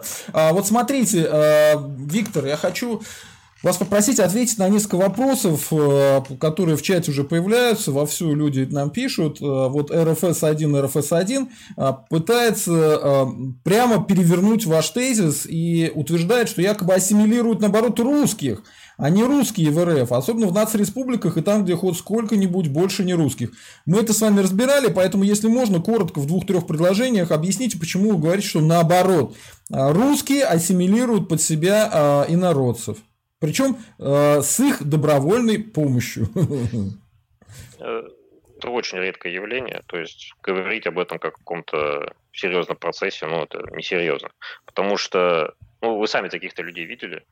Чтобы русский вдруг бах и стал чеченцем, да? Единственное, что там может быть какое-то там, относительно какое-то имело когда-то, там вот эти года национального упадка типа 90-х, там, может быть, в какой-то степени в советское время, это то, что, грубо говоря, русские женщины там выходили за мужчин других национальностей, и там дети уже часто воспитывались в культуре, соответственно, этих народов. Такое оно было в какой-то степени, но на самом деле не так много.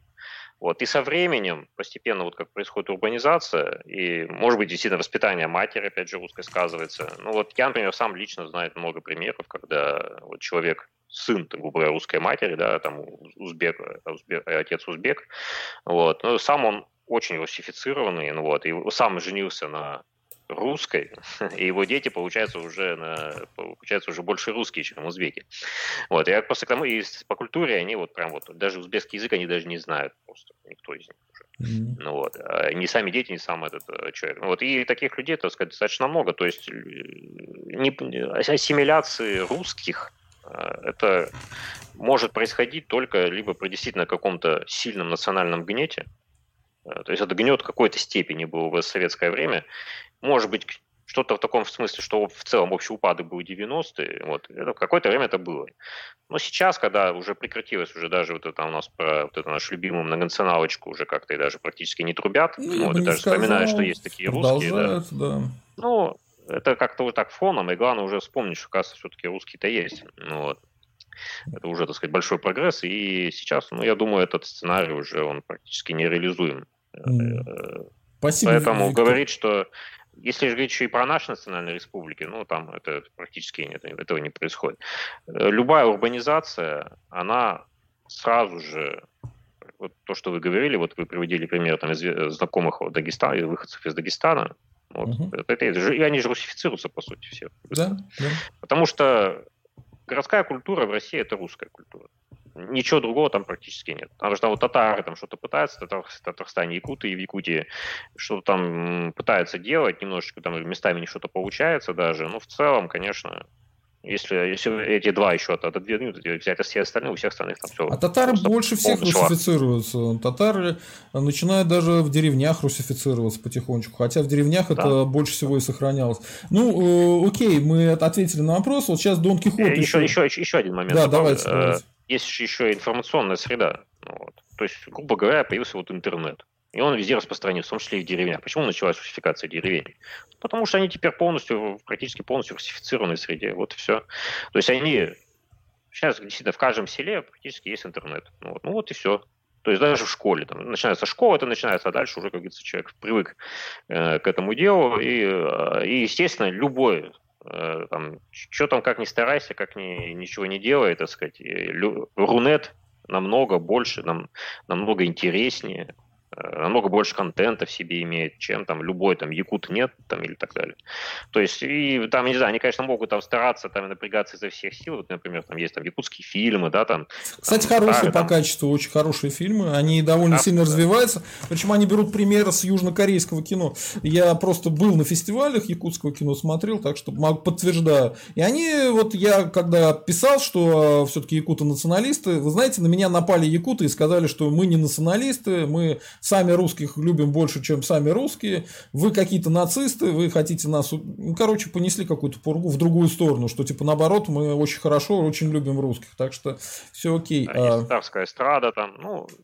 Татарская эстрада, да, я помню, я же по Волжье очень долго жил, и там были татарские, марийские, мордовские каналы, ну там не каналы, несколько часов включали, и там вот в основном вот эта эстрада, то есть выдавали людям деньги явно на фольклор, и там пели какие-то немолодые женщины, немолодые мужчины, не очень интересное что-то, поэтому татары в основном, вот с которыми на улицах встречал, мы дружили, как бы жили на одних улицах, бегали, поэтому они абсолютно под русскую культуру уходили, русскую, западную культуру. Они такие же европейцы, как и мы, поэтому я не вижу тут никакой проблемы. Вот еще один важный вопрос.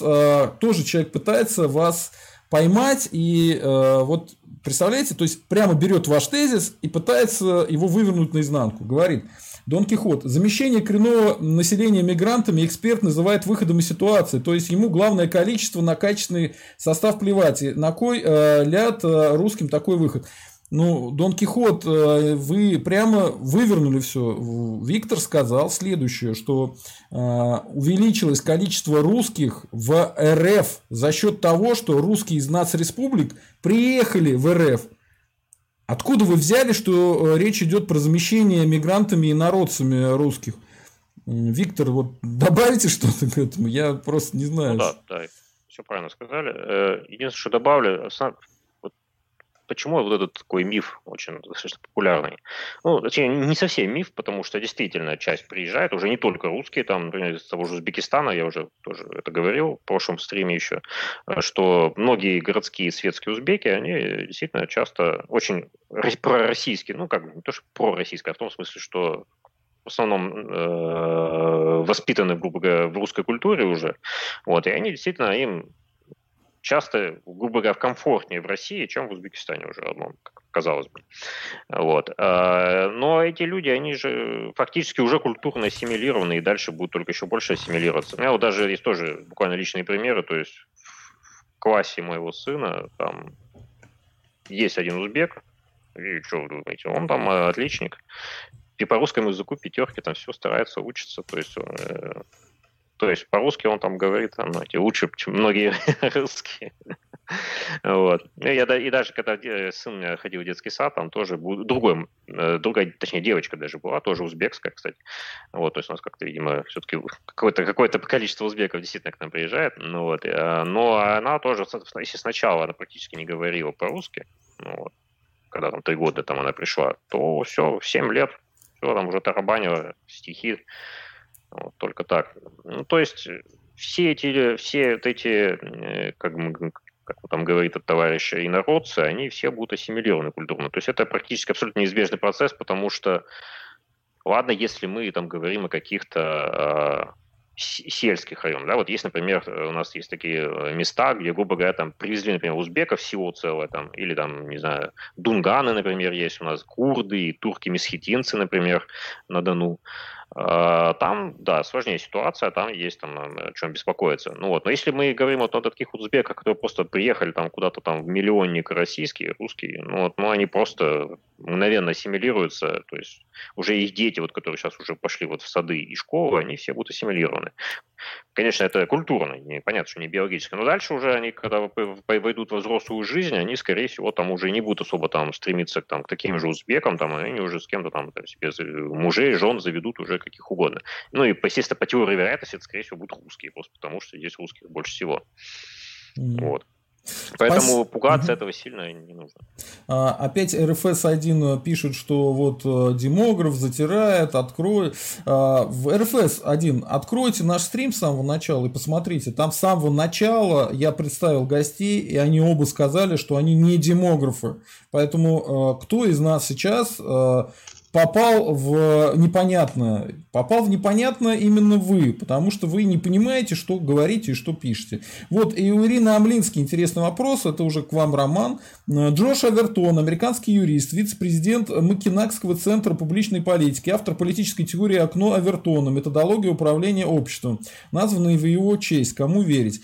Я просто вот что хочу сказать. Окно Авертона, когда вам говорят, что при помощи какой-то технологии манипуляции можно с людьми сделать все, что угодно, это туфта. А окна Авертона как способ довести людей к какой-то идее через прохождение каких-то этапов, это элементарная логическая история. А вот расскажите, как вы, собственно говоря, эту идею внедрили в Рунет? Я не внедрил, я просто... Просто то есть такие вопросы национализма не было упоминаний, насколько я знаю, окна Авертона. Это... Она в английском Рунете широко получила распространение в середине нулевых. Ну, соответственно, я не говорю, что все это... Я просто заявил о своем приоритете, как это бывает часто в науке. То есть это мелкий вопрос. Смотрите, очень часто люди говорят... что можно при помощи окон Авертона из всех людей сделать, не будем трогать наше сексуальное меньшинство, допустим, сделать всех каннибалами, да? Но я как социолог говорю, что нет, так не сделаешь. Оно работает, оно меняет предпочтения. Мы видим, что происходит с молодежной культурой, например, в столицах, да, которая сейчас... которая культура не сильно-то отличима от культуры в тех же самых в Европе, в Штатах, то есть Передача культуры идет, это оказывает влияние на культурные предпочтения людей, это неизбежно, но да, оно будет менять все, то есть образ жизни, в том числе и демографические предпочтения, но, как я уже говорил, всегда останется вариабельность, и эта вариабельность проявит себя. Если говорить о демографии, то, конечно, эти тенденции негативные, потому что весь этот феминизм замечательный, да, он имеет обратную сторону, низкую фертильность. Чем более левые предпочтения у женщины, тем меньше у нее детей. Это значительно, это понятно. То есть культурка пока действует в плохом для нас направлении. И это будет продолжаться, к сожалению. То есть нету причин, почему эти негативные факторы не будут, почему эти факторы будут, например, подавляться. То есть следующее поколение молодежи, оно будет еще более похожим на американскую молодежь, на западноевропейскую молодежь. Mm-hmm. Это мой пессимистический взгляд. Mm-hmm. То есть эти окна, эта модель работает, это социальный пистас, то есть влияние окружающего общества на преференции индивидуума, но это влияние никак не нивелируется внутренние имманентные склонности человека. Вот смотрите, я немножко вам поопонирую, и заодно поопонирую человеку, который у нас написал в комментариях: Влад ЕС. Националисты есть в любом обществе примерно 2-3%. Смотрите, Влад ЕС, вы очень сильно ошибаетесь. В Венгрии, Польше, допустим, в Израиле националисты – это ведущие партии, которые большинство получают в своих парламентах, поэтому какие там 2-3%? Выбросьте эту цифру в унитаз, это полная ерунда. Националисты доминируют во всей Западной Европе в том числе, но есть страны, где их меньше, есть где страны их больше, Европе. Вот и все, в основном в Восточной Европе, да. Дальше, вот вы сказали, что полностью изменится, и на молодежь там через несколько лет будет не отличаться от американской. Да? Я с этим оппонирую, потому что в Венгрии была же такая ситуация, и у них пришли правые к власти, и они воспроизводят совсем другую правую, традиционную, консервативную модель, и данной проблемы нету в Венгрии. Вот, и в Венгрии из-за этого, кстати, изменилась и программа по увеличению демографии, вот о чем Виктор нам говорил раньше, да? И изменилась культура в Венгрии у молодежи в том числе. То есть она более правая, она совершенно по-другому реагирует на какие-то вещи. Сергей, в Венгрии увеличение общего уровня фертильности, по-моему, порядка 10%, то есть с 1,45 до 1,6, это значительно. И в Польше, например, молодежь очень становится либеральная, то есть нужно смотреть на цифры. То есть, чтобы делать суждения, нам нужно смотреть на цифры и тенденции. И какие у нас... А в данном случае у нас идет борьба между либеральными влияниями в Венгрии, в той же самой, и влияниями консервативными сверху страны. Если вы почитаете речи Орбана, они очень-очень хорошие, эти речи. Было бы... Вот, в нашей стране до сих пор кто-то вспоминает упоминание русских, да, в речи 70-летней давности того диктатора, который русских упомянул, да. А Орбан – это просто несравненное. Он, то есть идет борьба. Либеральное влияние Запада, консервативное влияние внутри страны. Что победить, непонятно. В Польше... Молодое поколение, такое впечатление, что он становится менее консервативным. Но чтобы делать выводы, нам надо смотреть на цифры. Хорошо. Я не готов сейчас эти цифры предоставить. Виктор... Мое впечатление я обозначил. Виктор, что делать в России, в Российской Федерации, чтобы у нас вот, никакой демографической ловушки не было, чтобы мы повысили фертильность, повысили рождаемость и такой проблемы, как вымирание русских, чтобы даже в голову не приходило людям? Мы уже в какой-то степени в этой ловушке, так что, чтобы совсем не было, это действительно придется сильно поработать. Ну, какие тут, конечно, нужно...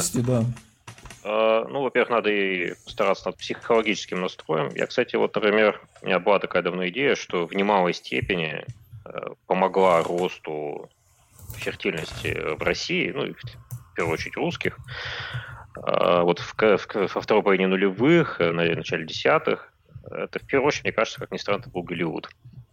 Если вы помните, то вообще там был какой-то вот период где-то до середины десятых, когда Голливуд прям очень такой какой-то семейная пропаганда была очень сильная. Особенно это было при республиканцах, при Буше, ну, какое-то время еще при Обаме это шло. Вот. И это прям очень было сильно заметно. То есть там образ семьи — это прям вот такое что-то замечательное, дети — это просто замечательно. Там, ну, то есть, и все это вот как настроение. И так как эти фильмы у нас с волком кинематографа особо не было тогда, очень редкие фильмы, вот, а то как-то вот эти голливудские фильмы постоянно всеми смотрелись, и мне кажется, в немалой степени это вот какой-то психологический настрой определил, этот подъем рождаемости, я думаю, может быть, какой-то степени, как ни странно, можно сказать спасибо американцам. Вот. Сейчас, правда, все это уже там сильно очень поменялось в США. Ну, ладно, все с вами не будем обсуждать. Я просто хочу сказать, что нужно действительно над этим работать. У нас как-то тема как-то ушла из-за того, что вот Голливуд перестал этим заниматься. Вот наш кинематограф, к сожалению, по-прежнему в довольно грустном состоянии пребывает. У нас там есть сейчас неплохие фильмы делают, но они, как правило, там какие-то спортивные тематика, там, или героическая, войны про Вторую мировую и тому подобное. Вот, то есть как-то тема семьи, к сожалению, в позитивном ключе очень слабо. То есть у нас мало хороших просто фильмов, которые бы, ну, после которого создавалось бы какое-то такое, знаете, настроить, чтобы вот бы хорошо и бы мне семью завести, да, там, то есть человек, у которого нет семьи. Вот, тогда как-то в те времена вот это вот как-то было действительно очень распространено. Вот, ну, это как бы общее, да, так сказать, идеологическое какое-то, то есть должна быть действительно какая-то такая ситуация, что иметь семью с детьми, это, ну, это круто, попросту. То есть человек, он, если у него есть дети, значит, у него есть семья, дети, значит, он успешен попросту. Вот сейчас такого образа все-таки нету. Я думаю, это тоже свой вклад вносит. Вот это если мы говорим об идеологии, о культуре. Вот. И, естественно, должна быть какая-то экономическая поддержка, потому что на одной идеологии культуры мы сильно не выйдем. Это вот пример Венгрии. То есть Венгрии удалось что-то там поднять, но, к сожалению, это какие-то там 2-3 десятых вот этого СКР удалось там прирастить. Это тоже успех, это тоже хорошо, конечно, но мало. Вот. То есть должна быть экономика, это значит, что нужно действительно поддерживать семьи многодетные, действительно как-то так. И, видимо, уже просто поддерживать, хоть как сейчас вот там какие-то пособия там новые придумали, там еще что-то. Это, конечно, замечательно, там 5 тысяч, 10 тысяч рублей, вот, но это, конечно, мало. И в какой-то степени это кому-то поможет, и, может быть, многодетным действительно это поможет. Это будет какая-то существенная, там, на несколько детей, соответственно, будут существенные уже какие-то суммы. Но, скажем так, колеблющимся людям, да, то есть, как Роман говорил, есть те, которые прям биологически, да, они предрасположены к многодетности, но есть люди колеблющиеся, да, то есть они могут, там, в зависимости от ситуации, может быть, и завели бы, но там то одно мешает, то другое мешает. Я думаю, все-таки, вот как я предлагал там вот в своих постах, что нужно уже каким-то определенным категориям уже попросту, грубо говоря, платить зарплату мамы, да, там, то есть за каждого ребенка уже какой-то, хотя бы тот же МРОТ несчастный, ну, все равно уже более-менее какая-то сумма. Ну, это как в Венгрии они ипотеку обнуляли. Ну, у нас сейчас тоже, да, ипотечные, вот это помогает, там это, конечно, не обнуляют, но там уменьшают ее, сейчас, там, сейчас 600 тысяч, вот этот материнский капитал, это, конечно, тоже подспорье, конечно, да, помогает, но это все равно такое дело, очень, на самом деле, оно помогает на некоторые категории. Вот я просто предлагал, что, естественно, мы не можем все это на всю страну распространить по той простой причине, что действительно никаких денег не хватит. Вот, я предлагал вот это разместить, такую программу проводить в малых городах, регионов, которые сильно, так сказать, пострадали от были населения. Вот. Но мы говорим об идеальной стране. Об РНГ мы говорим, да. Ну, может, я не знаю. Вряд ли Путин будет этим заниматься, согласитесь. Как бы Путин этим заниматься не будет. Он, правда, вы же слышали, какие он предложил меры. Если говорить, то, наверное, все-таки деурбанизация, которой способствует развитию всех телекоммуникационных технологий, да? То есть работать не обязательно. То есть вы об этом, конечно, тоже писали. Мы говорили, мы говорили про то, что можно сделать так, что в небольших городах будет больше народу жить, потому что там есть свои, как бы, прелести, там Лучше экология, есть возможность жить в частном доме, тише, семью проще делать. Если бы там еще не было проблем со школами, с детскими садами и с медицинским обслуживанием, да, тогда бы можно было бы этот вопрос закрыть.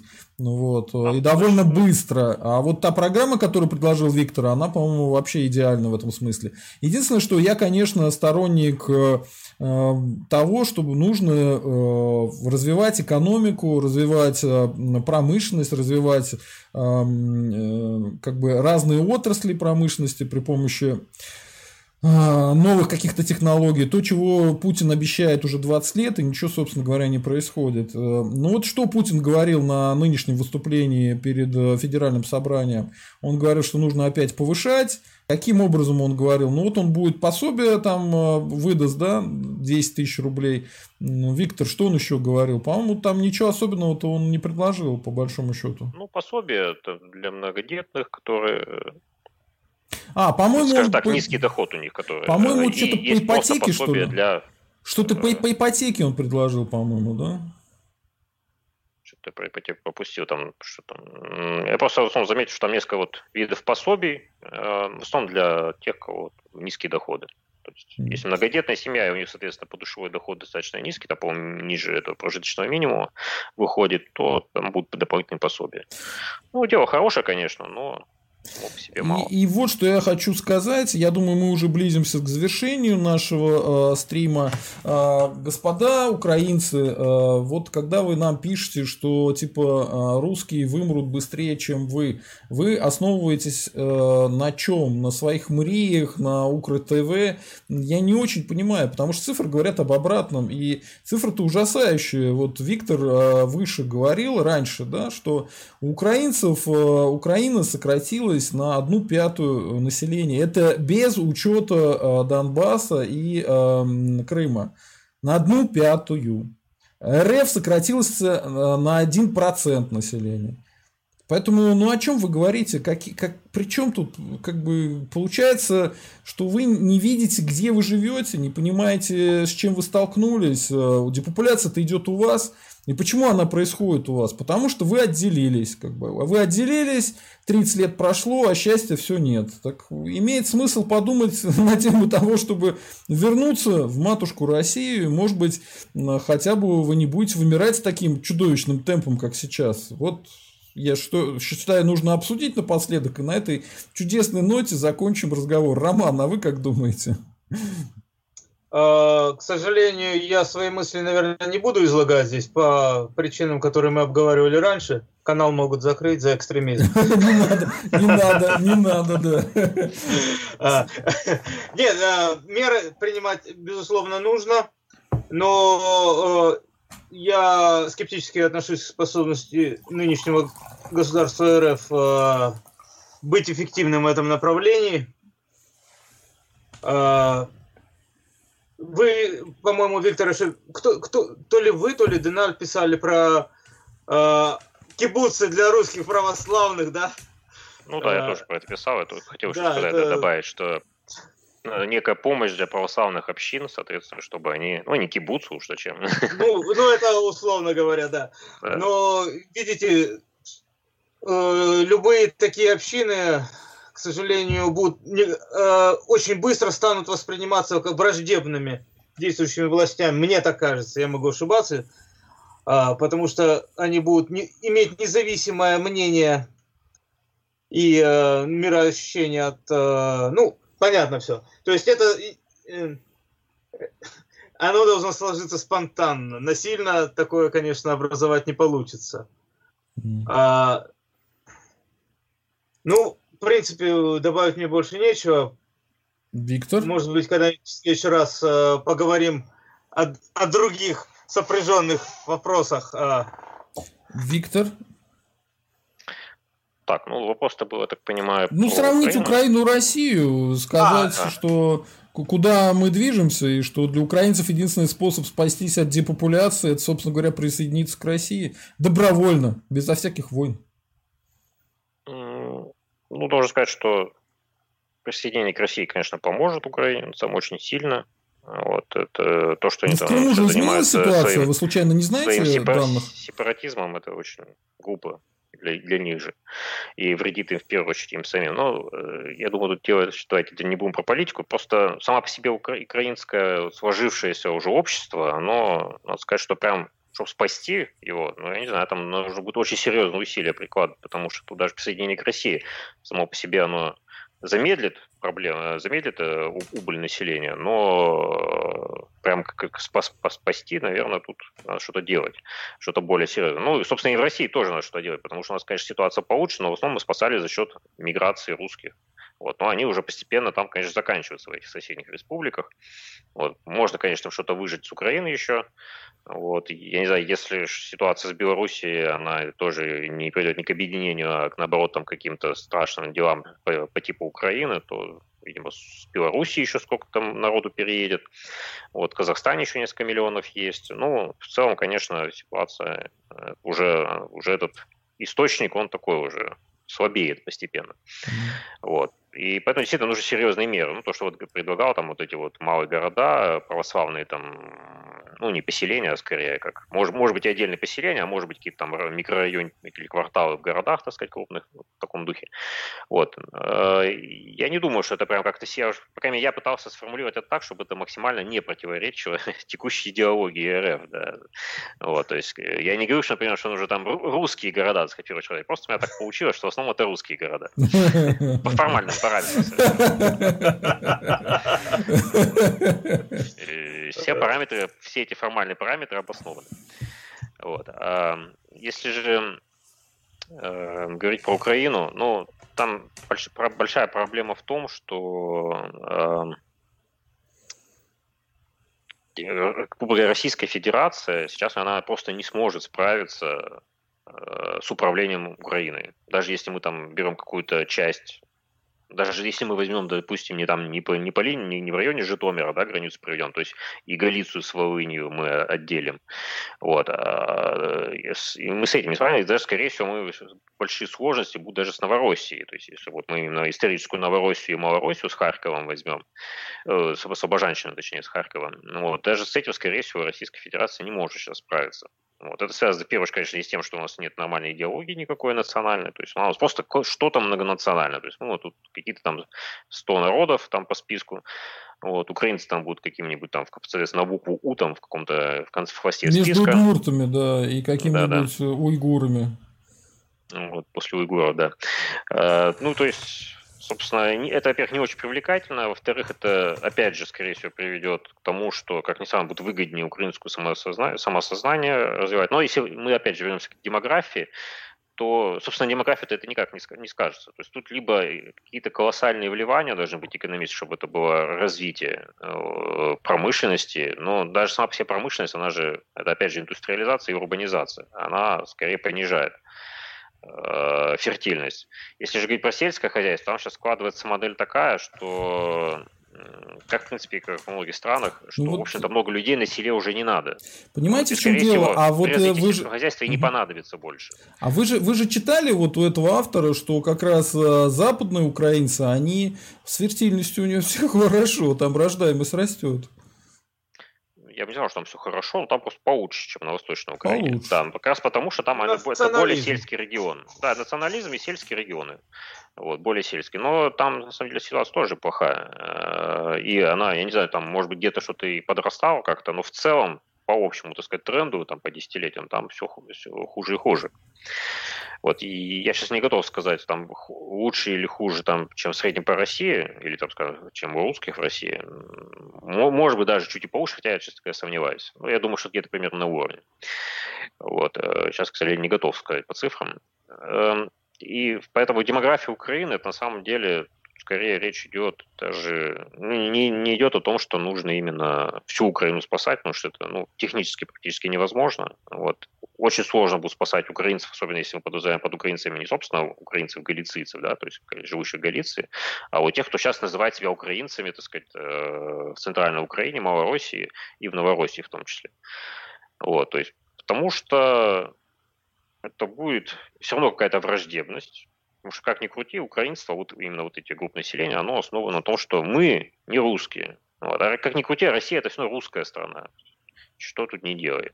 Вот. И это будет скорее, наоборот, некий создавать эффект, что мы тут типа под каким-то национальным гнетом находимся, русские. Вот. И что с этим делать, там, это, значит, сложный вопрос. Вот. В принципе, он решаемый, но в плане демографии, я думаю, там это будет, не будет особо большого положительного эффекта. Вот. Тут, как бы, грубо говоря, не знаю, свое сохранить, что называется, что ли, именно вот, и мы говорим о том, о жителях вот, сегодняшней Украины. Понятно.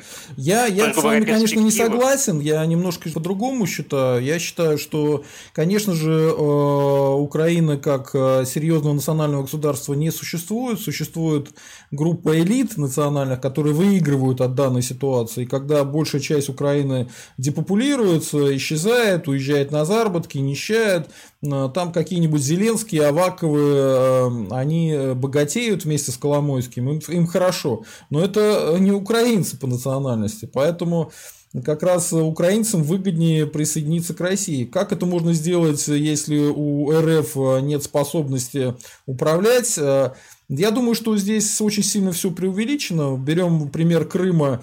Очень просто все начали, очень просто управлять начали. Та же Поклонская перебежала большая часть всех местных украинских чиновников. То же самое будет и на Слободжанщине, и Новороссии и так далее. Для того, чтобы контроль как-то постепенно переходил, можно делать все это через абсолютно законные процедуры референдумов и делать промежуточные, как бы, такие республики, которые будут принимать решения, хотят они присоединяться к Российской Федерации или нет. При помощи референдумов, добровольного принятия людьми принятия такого решения. Соответственно, за это время все управленческие кадры будут. Потом вы не забывайте о гигантском количестве политической миграции, которая здесь существует. Эти все люди, они приехали из Украины, и они как раз смогут большую часть вопросов этих взять на себя. Поэтому я здесь более оптимистичен, чем вы. Хотя я вот у Егора по грому читал то же самое, что вы говорили, вот вы тоже пытаетесь говорить, что не шмагем, шибко слабые русские и так далее. Я думаю, переварить там 37 миллионов, это вообще и растереть. Я просто имел в виду, я не говорю, что мы не сможем, я просто имел в виду, что решить демографическую проблему, просто присоединив там часть Украины, это именно в плане демографии, это не сильно поможет, потому что там сейчас сложилась модель, так сказать, определенная. То есть, как ни крути, там украинское общество есть. Действительно, национального государства Украины его нет. Это правда. Я тут полностью согласен. Вот. Его не сложилось. Если мы видим национальные элиты, кто... Все понятно уже, кто у них президент, да? Вот. И все эти первые олигархи, там украинцев там меньше половины среди них этнически. Вот. И о чем говорить, если они этнического украинца президента выгнали на выборах, предпочтя клоуна, еврея. Вот. Ну, это, извините, цирк. Никакого национального государства Украины нет. Есть просто накрученные люди. Вот. Но эта накрутка, она действительно есть. Поэтому я говорю про то, что они реально, конечно, это не украинцы никакие. Ну, какие украинцы? Порошенко украинцы тоже не был украинцем. Порошенко тоже был непонятно кем. Он словом православный ругался. Поэтому это он ладно. Тот еще. Вопрос был. Его типа обзывали Вальцманом, там, но это все ерунда, конечно. Он реально этнический украинец. Порошенко вот. И он и по характеру прям типичный украинец. Это вот 100%. То есть идеальный. То есть и вот. Его выперли, типа, не надо нам украинцы, короче, давайте там, уж евреи попробуем. Ну, попробуют вот сейчас. Вот дело не в этом, а в том, что, я же говорю, то психологическая накрутка, она все равно есть, и эта инерция определенно тоже будет, и поэтому она будет все равно создавать проблемы, на самом деле. То есть, пример с Крымом тут не очень еще подходящий, конечно. Крым всегда был очень прорусским регионом, очень русско-настроенным. Ну, ладно, давайте не будем это удалять. Так и Донбасс такой же, и большая часть Малороссии такая же, и Одесса такая же, и Харьков такой же. Считаются украинцами. Они выписались из русских. Зачем же нам их? Наверное, умнее было бы, если бы правительство прекрасной России будущего предложило тем, кто хочет из Украины получать гражданство русским и приезжать сюда. То есть это немножко бы решило. То есть спасти может запись в русский. Вот да. Так скорее. Да. Вот в этом смысле. Вот. Я же говорю, именно как украинцев очень сложно будет спасти. И я не знаю, зачем нам это делать, например. Именно как украинский народ, если спасать. Вот этот, потому что он все равно фактически полуфиктивный. Вот. И Я не имел в виду, что прям у нас не получится вообще, в принципе, переварить Украину. В принципе, это можно сделать. Просто это ценно, все-таки будет длительный процесс, потому что прошло, извините, все-таки 30 лет. Вот, там достаточно большая накрутка, и люди воспитаны уже в этом. Это серьезное дело. Вот, то есть, но отмотать это все можно.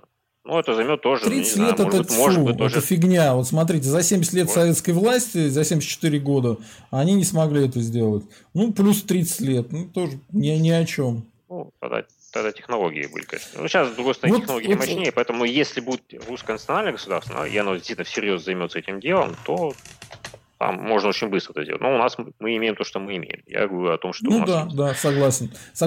Вот. Да, давайте вот что еще обсудим напоследок. Нам пытаются написать, что кроме ассимиляции есть еще страшная муслимизация, то есть исламизация населения, то есть русские исламизируются якобы. На что я хочу ответить вот что, а вы прокомментируете, как бы и Роман, и Виктор. Никакой исламизации русского населения в помине нет. Есть там десяток, что ли, людей, которые за деньги этим начали заниматься, половина из них ушло в террористы, их уже убили, вот, а остальные как-то худо-бедно пытаются дурака валять в публичном обществе. Хотя, в принципе, это их личный выбор, окей. Но я наблюдаю вообще другое. Я наблюдаю атеизацию общества, как русского, так и мусульманского. И я наблюдаю следующую тенденцию, что большая часть русской молодежи, большая часть исламской молодежи, они не идут ни в ислам, ни в православие, они становятся светскими людьми.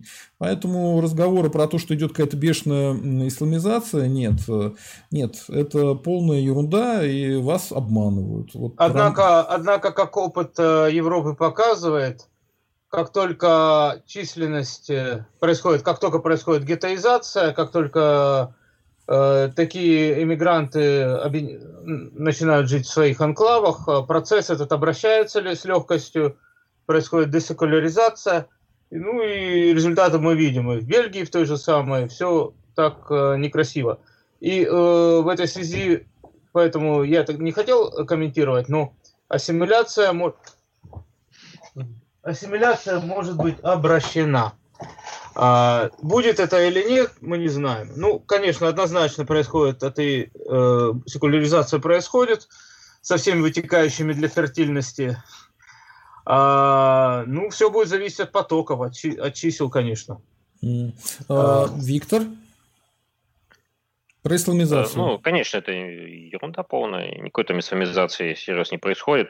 Это такое, знаете, из-за чего это кажется, что есть такое? Это просто потому, что сейчас грубо говоря, люди из деревень, из аулов своих, вот там Дагестана, там Чечни, они приехали в города. Вот и стало казаться, что якобы очень много появилось людей, там, ислам, так сказать, радикально, ну, не радикально, просто исламизированы. Реально, это просто люди появились, они показались просто на свет. Они там раньше, они просто жили в своих аулах, вот, и варились в своем этом котле, и жили своей этой жизнью, пропитанной исламом. И на самом деле, реально, они уже когда переехали, на самом деле уменьшили свою исламскость, если можно так выразиться. Да. То есть они уже стали более светскими, уже они живут в городе, они все более и более светскими, их дети вообще будут светскими. Вот, то есть, как Роман правильно сказал, если не происходит гетеизации, вот, то, собственно, никакой исламизации быть не может. Самое элементарное. Обратите внимание, вот когда только начался кризис, русские же не сразу начали возвращаться к потреблению алкоголя. Сначала этим занимались мигранты. И как раз те, про которых вы говорите, страшные, значит, мусульмане, которые нас хотят исламизировать, они первые с этим пивом начали появляться. И первых совсем пьяных людей в метро в Москве после кризиса я увидел как раз это мигранты и мусульмане. Ну, как к чертовой матери исламизация? Вон, откройте канал Кадырова, там, Грозное ТВ, они постоянно ругаются, что приезжают в города чеченцы, пьют пиво, там, таблетки какие-то. Ну, то есть, идет процесс совершенно в другую сторону, не то, что вам кажется. Единственное, что есть нюанс, там товарищ, РФС, кажется, он там что-то писал, что он как раз свой продвигал тезис, что якобы идет ассимиляция русских, и обосновывал его тем, что регионов в РСФСР, наконец СССР, с русскими меньше 50%, как он написал, было якобы всего 2. Это на самом деле не так, конечно, гораздо больше их было, а сейчас вроде как их 9. Ну, я так понимаю, может быть, он имеет в виду большинство потому что больше 50%, точнее, русских меньше 50% было очень много, например, в том же Татарстане, Башкирии и так далее. Вот, и сейчас так, да. Вот, но у нас в каком-то смысле действительно происходит гетеизация, если можно сказать, некоторых республик. Это у нас вот эти вот Дагестан, Ингушетия, Чечня. Ну, Дагестан сейчас уже нет, на самом деле. Дагестан фактически выпадает из этого. Он там идет перемешан. Опять, в основном это связано с тем, что Дагестан – это много разных народов, на самом деле. Да, да, да. То есть, да, там процент русских уменьшился. В основном, процент русских уменьшился во всех этих республиках не потому, что произошла ассимиляция, а потому, что произошла миграция. То есть люди уехали попросту. С чем это связано, мы, думаю, все прекрасно знаем. Вот. И, соответственно, что происходит сейчас в Дагестане? Там просто из-за этого перемешивания народов, в Махачкале, например, они становятся все светскими, они что думают, там будут там аварцы, будут там учить там лахские, табасаранские языки? Нет, конечно, или наоборот. Нет, конечно, они все будут говорить между собой по-русски. Соответственно, происходит, как ни странно, ускоренная еще ассимиляция Дагестана сейчас, русской культуры, при том, что уменьшается процент русских. Вот. И при этом, естественно, соответственно, связано с уменьшением ислама, опять же, с увеличением светскости. Вот фокус в том, вот их фиксация народных культур на исламе приводит к тому, что когда они переезжают в города, живут более светской жизнью, там, в интернете там зависают, грубо говоря, да, в магазинах там, все вот этой современной жизни живут, они, соответственно, отходят и от своей культуры тоже. То есть не только от религии, от ислама, но и от культуры заодно. Потому что они фактически связаны. Вот. Они приходят к городской культуре. А городская культура, она русская. Вот. То есть единственная ситуация может быть другой, может быть в Ингушетии, Чечне. Может быть в этих двух республиках. Насчет Тывы там сложно, там это отдельная история. Но вот там как раз еще пока очень сильно сельское население, то есть в основном тувинцы – это сельское население. Там есть город небольшой, их Кызыл. Вот. Но это, скорее всего, связано с тем, что вообще сам регион очень маленький, там особая ситуация, поэтому сложно еще пока сказать, как во что выльется. Вот. Ну вот, грубо говоря, если Ингушетия, Чечня, они вот из-за того, что там, грубо говоря, русских практически нет, и один народ, одна республика, в своих городах, там, да, может быть, вот ситуация того, что они там закуклятся, да, и, соответственно, как-то сохранят, так сказать, свою культуру и там окончательно как-то сформируются, это еще возможно. Но это вот буквально два исключения фактически. Но я как человек религиозный хочу сказать, что я стал верующим как раз хотя и светский, я стал верующим в СССР, когда, собственно говоря, навязывали атеизм. Я вижу, что молодежь, она приходит к атеизации, к светской культуре только потому, что очень сильно навязывают как раз религиозность. Может быть, поэтому, да, но если вы хотите понять, что с вами там не так, что у вас неправильно в жизни происходит, религия, особенно православная религия, поскольку я православный, она помогает вам отвечать на какие-то эти вопросы и понимать, куда вам дальше идти. Ну что ж, большое спасибо, Роман, большое спасибо, Виктор, не буду больше задерживать наших зрителей, подписывайтесь на канал, ставьте лайки, становитесь спонсорами, присылайте донаты, присылайте вопросы, какие вы хотите по демографии, особенно по поводу интеллекта и тестов на IQ, потому что вот Роман очень сильно интересуется этой темой, у него масса на эту тему работ, в том числе одна статья даже у нас вывешена на сайте «Русский интерес».